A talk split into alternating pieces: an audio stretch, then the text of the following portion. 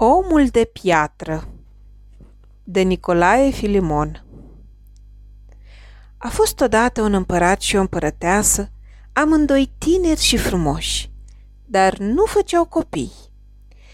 Într-o zi veni la împăratul un arab buzat și îi zise: "Să trăiești, luminate împărate!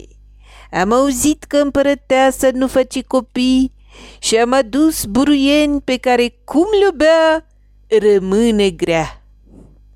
Împăratul luă buruienile de la arab și porunci să-i dea cal împărătesc și un rând de haine de aur ce-ți lua vederile de frumusețe. Apoi chemă pe împărăteasa și-i dete buruienile să le fiarbă și să le bea. Împărăteasa chemă pe bucătăreasă și-i dete buruienile să le fiarbă, fără să-i spună de ce treabă sunt. Bucătăreasa, neștiind puterea lor, gustă din trânsele și apoi le duse împărătesei să le bea. Nu trecu mult timp la mijloc și rămase grea împărăteasa și bucătăreasa. Iar când veni vremea, născură amândouă câte un coconaș mai frumos decât tot ce este frumos pe lumea aceasta și le puse unuia numele Dafin și altuia Afin. Într-o zi împăratul plecă la bătălie și, lăsând pe fiul său în locui, îi dete o mulțime de chei în mână și îi zise: "Fiule, în toate casele ce se deschid cu aceste chei să intri, iar în casa ce se deschide cu cheia de aur să nu-ți calce piciorul, căci nu va fi bine de tine." Cum plecă împăratul din oraș, fiul său intră prin toate casele și văzu o mulțime de pietre nestimate foarte frumoase, dar nu-i plăcu niciuna dintrânsele. În cele din urmă ajunse și la casa ce se deschidea cu cheia de aur. Stătu puțin înaintea ușii, se gândi la porunca ce-i dăduse tatsu, dar biruindu-l nerăbdarea, intră în lăuntru și văzu un ochean de sticlă. Se uită prin el și văzu un palat cu totul și cu totul de aur, încât la soare te puteai uita, iar la dânsul ba. Și într-însul ședea doamna Chiralina, tânără copilă, floare din grădină, frumoasă ca o zână. După ce o privi mai mult timp, puse ocheanul iarăși la locul lui și ieși afară cu ochii plini de lacrimi. Nu trecu mult timp și împăratul se întoarse de la bătălie biruitor, dar în loc să iasă fiul său înainte să-l primească cu bucurie, ieși numai împărăteasa și îi spuse că fiul ei este bolnav. Împăratul pricepu numai decât de unde-i venea boala și chemă pe toți doftorii și doftorițele din lume, dar toți îi ziseră că până nu va da fiului său de soție pe doamna Chiralina, el nu se va însănătoșa. Împăratul trimise sol peste sol la doamna Chiralina, dar fu peste putință, căci tatăl ei nu voia să o morite. Auzind feciorul împăratului toate acestea, hotărâ să se ducă el însuși să o ceară de la tatăl ei. Așadar spuse toate acestea fratelui său de cruce și într-o zi plecară amândoi și se făcură nevăzuți. Merseră zi de vară până seara și ajunseră la muma crivățului. Bătură la ușă și ieși înaintea lor o babă zbârcită și îi întrebă ce caută. Ei răspunseră că cer să-i găzduiască până a doua zi și să le spuie pe care drum să apuce ca să ajungă la împărăția doamnei Chiralina. Baba se uită la dânsii cu milă și apoi le zise: "V-aș primi în casă cu mare bucurie, dar mi-e frică că va veni fiul meu și vă face prea amândoi sloi de gheață. Duceți-vă mai bine la sora mea cea mai mică, că ea poate să vă găzduiască și să vă spuie și drumul la doamna Chiralina." Feciorul de împărat plecă înainte și ajunse la muma vântului turbat. Plecară și de acolo și ajunseră la mama vântului de primăvară. Bătură în ușă și ieși o femeie înaltă și tânără și frumoasă. Această femeie, cum văzu pe feciorul de împărat, îi zise: „Dragă făt frumos, știu că ai plecat să cauți pe doamna Chiralina să o iei de soție, dar nu vei putea să ajungi până la împărăția ei fără ajutorul fiului meu. Rămâneți aici, dar trebuie să vă ascund foarte bine, căci cum o simți fiul meu că se află la mine oameni după tărâmul celălalt, vă omoară." Zicând aceste vorbe, plesni de trei ori din palme și îndată sări după sobă o pasăre de aur cu ciocul de diamant și cu ochii de smarand și îi băgă sub aripi pe amândoi. Apoi se sui iarăși pe sobă. Nu trecu mult timp și se auzi o dulce vâjâitură de vânt care aducea un miros de trandafir și de rozmarin. Ușa se deschise singură și intră în casă un flăcău frumos, cu păr lung de aur, cu aripi de argint și cu un băț în mână împletit cu tot felul de ierburi și culori. Cum intră în casă, zise măsei: „Mamă, mie miroase a om după tărâmul celălalt."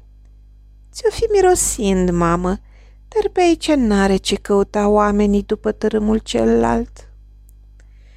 Vântul se liniști și se puse la masă.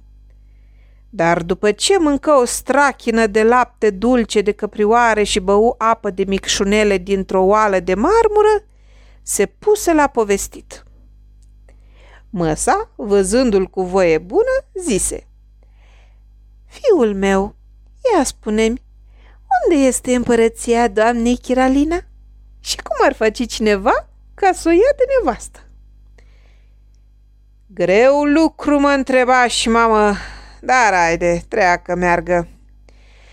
Împărăția doamnei Chiralina este departe de aici, cale de zece ani, dar această cale se poate face cât te ștești la ochi dacă cineva s-o duce în pădurea cea neagră de lângă gârla de păcură, care aruncă cu pietre și foc până la cer, și dacă o încăleca pe bușteanul ielelor, cu care poate să treacă gârla. Însă cine aude și va spune cuiva, acela să se facă de piatră până la genunchi. După ce va ajunge la împărăție, trebuie să se facă un cerb de aur și să intre în trânsul ca să ajungă în odaia împărătesei și să o fure. Cine aude și va spune cuiva, să se facă de piatră până la brâu.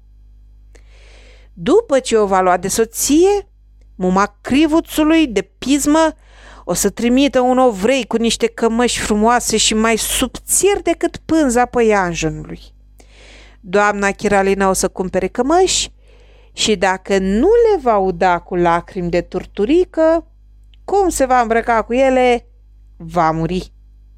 Cine aude și va spune cuiva, să se facă cu totul și cu totul de piatră." Pe când vântul spunea toate acestea, feciorul de împărat adormise, iar feciorul bucătăresei rămăsese deștept și auzise tot. A doua zi, după ce plecă vântul de acasă, feciorul de împărat întrebă pe muma vântului dacă i-a spus fiul său ceva. Dar ea, temându-se să nu se facă piatră, îi răspunse că n-a aflat nimic. Atunci feciorul bucătăresei și cel de împărat luară drumul înainte și se duseră zi de vară până seara. Dar când fu pe la scăpătatul soarelui, auziră un zgomot și un urlet mare, apoi văzură o gârlă mare de păcură aprinsă, aruncând pietre până la înaltul cer. Feciorul de împărat se sperie, dar feciorul bucătăresei îi zise: „Nu te teme de nimic și vină cu mine în această pădure și fă ce ți-o zice eu." Ajungând în mijlocul pădurii, zăriră bușteanul ielelor. Încălicară amândoi pe dânsul și dându-i pinteni de trei ori, se prefăcu într-o căruță cu doisprezece cai de foc și într-o clipă se înălță până la vântul turbat și se pogorî la porțile palatului doamnei Chiralina. Apoi, după ce se deteră jos, căruța se prefăcu iar în buștean. Și ei rămăseră înaintea unui palat de zanfir, adică de piatră, și cu porțile de chiparos. Iar la una din ferestre sta doamna Chiralina, îmbrăcată cu haine de aur, țesute cu mărgăritar.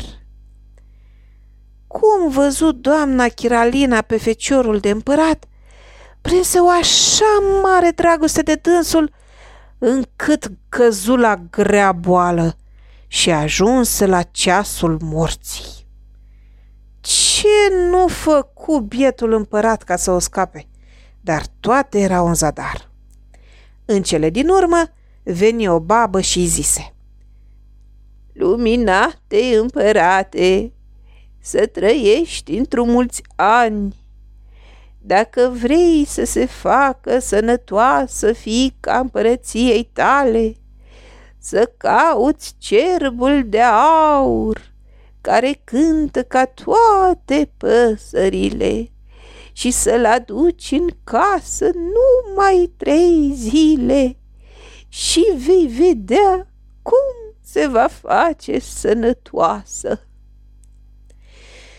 Împăratul puse să strige pristavul în toată împărăția, iar după trei zile feciorul bucătăresei lovi bușteanul de trei ori și se făcu un cerb de aur frumos, apoi băgă întrânsul pe feciorul de împărat și se puse dinaintea palatului. Împăratul, văzând cerbul, se dăte jos și întrebă pe feciorul bucătăresei dacă este de vânzare. "Nu-mi este de vânzare, ci de închiriere," răspunse cu semeție feciorul bucătăresei. "Ei bine, ce ai să-mi ceri ca să mi-l dai numai trei zile?" "Să-mi dai o mie de bani de aur." Tocmeala se făcu și împăratul luă cerbul și îl băgă în odaia doamnei Chiralina. Apoi se duse la treaba lui. Cerbul, cum se văzu numai cu doamna Chiralina, începu să cânte un cântec de dor, de plângea lemnele și pietrele. Doamna Chiralina a dormit, iar feciorul de împărat ieși din cerb și o sărută pe frunte, apoi iarăși intră în cerb. A doua zi, doamna Chiralina spuse femeilor sale că a visat de două ori că a sărutat-o un june frumos. Atunci, una din femei, fiind mai pricepută, zise doamnei Chiralina că pe dată ce va începe cerbul să cânte, să se prefacă că doarme și cum va simți că o sărută cineva, să puie mâna pe dânsul. Cum veni noaptea, cerbul începu să cânte un cântec de jale. Doamna Chiralina se prefăcu că doarme și când veni făt frumos să o sărute, îl strânse în brațe și îi zise: "De-acu înainte nu vei mai scăpa, că mult am dorit să te dăbândesc." Ei se giugiuliră ca niște porumbei până i-a apucă ziua. Iar când fu pe la prânz, veni împăratul și cu fiul bucătăresei ca să-i dea cerbul. Doamna Chiralina a început să plângă că nu vrea nici de cum să se despartă de cerb. Dar fiul bucătăresei zise încetinel: "Cere de la împăratul voie să petreci cerbul până afară din oraș, căci acolo ne așteaptă o căruță cu doisprezece cai de foc, în care o să ne suim cu toții și o să ne ducem la împărăția lui Făt Frumos, iubitul tău." Doamna Chiralina ceru și dobândi de la împăratul această voie și petrecu pe cerb cu mare alai până afară din oraș. Atunci Afin lovi cerbul de trei ori în burtă și îndată se făcu din trânsul o căruță cu doisprezece cai de foc, apoi, luând pe doamna Chiralina cu o mână și pe Dafin cu alta, sări întrânsa și se făcură nevăzuți. Și după ce umblară zi de vară până în seară, ca cuvântul de poveste ce de acilea încolo se gătește, ieșiră pe tălumul celălalt și ajunseră în țara lor. Împăratul, cum primi știre despre sosirea firului său, îi ieși înainte cu o mulțime de oști. Apoi îl însoți cu doamna Chiralina și făcu nuntă împărătească care ținut trei zile și trei nopți. Într-o zi, doamna Chiralina ședea la fereastra palatului și se uita la drum, când ia ca un ovrei cu cămăși de vânzare. Doamna Chiralina îl chemă sus și luă două cămăși mai subțiri decât pânza păianjenului și se îmbrăcă cu una din trânsele. Nu trecu mult și se îmbolnăvi atât de greu încât ajunse pe mâna morții. Afin află de boala părătesei și intră pe la miezul nopții în odaia unde dormea ea. Apoi o stropi peste tot cu lacrimi de turturică și ieși afară. Dar străjerii de la ușă se duseră la Dafin împărat și îl părâră că l-a văzut sărutând pe împărăteasa. Împăratul, cum auzi, se făcu foc de mânie și porunci să se taie capul lui Afin. Dar când ajunse la locul de pierzare, Afin zise împăratului: "Mulți ani să-ți dea Dumnezeu, împărate, pentru toată frăția și dragostea mea către tine. Te rog să strângi pe toți boierii cei mari ai împărăției, că am să spui înaintea lor un mare cuvânt și apoi vei porunci să-mi taie capul." Împăratul porunci să adune divanul împărătesc, în care să fie de față și doamna Chiralina, și aducând pe Afin, îi zise: "Spune, nelegiuitule, a ceea ce ai de spus." Apoi Afin începu așa: "A fost odată un fecior de împărat care prinse dragoste asupra unei fete de împărat după tărâmul celălalt. Și fiindcă nu putea să trăiască fără dânsa, a plecat împreună cu fratele său de cruce ca ori să o găsească, ori să-și repuie capul prin pustii. După ce umblară lumea încruciși și încurmeziși, ajunseră la muma crivățului și o rugară să le spuie drumul care ducea la fata de împărat după care plecaseră ei. Muma crivățului ei trimise la muma vântului de primăvară, care îi găzdui și le făgădui să întrebe pe fiul său. Ea s-a ținut de vorbă, căci cum a venit fiul său, l-a întrebat și el a început să spui așa: "Împărăția doamnei Chiralina este departe de ei cale de zece ani, dar această cale se poate face într-o clipeală de ochi, dacă s-o găsi careva care să se ducă în pădurea cea neagră de lângă gârla de păcură, care aruncă pietre de foc până la cer, unde va găsi bușteanul elelor și va încălica pe dânsul ca să treacă gârla. După ce va ajunge la împărăție, trebuie să facă din buștean un cerb de aur și să intre în trânsul, ca să ajungă în odaia doamnei Chiralina și să o fure. După ce o va lua de soție, sora vântului turbat de pismă o să trimită un ovrei cu niște cămăși mai subțiri decât pânza păianjenului și dacă nu va ști să le ude cu lacrimi de turturică, cum se va îmbrăca cu dânsele, în trei zile va muri." După ce vântul spuse toate acestea mumesei, o jură că de va spune cuiva ceea ce a auzit, să se facă cu totul de piatră. A doua zi, feciorul de împărat întrebă pe muma vântului dacă a aflat ceva de la fiul său. Dar ea, temându-se să nu se facă piatră, îi zise că n-a aflat nimic. Iar fratele de cruce al feciorului de împărat nu dormise noaptea aceea și auzise tot. Astfel, fără să spuie feciorului de împărat această taină, se duse împreună cu dânsul în pădurea neagră, încalecară pe buștean și trecură gârla dincolo. Cum sfârși Afin aceste vorbe, se făcu de piatră până la genunchi. Boierii din divan, cum văzură această minune, se speriară.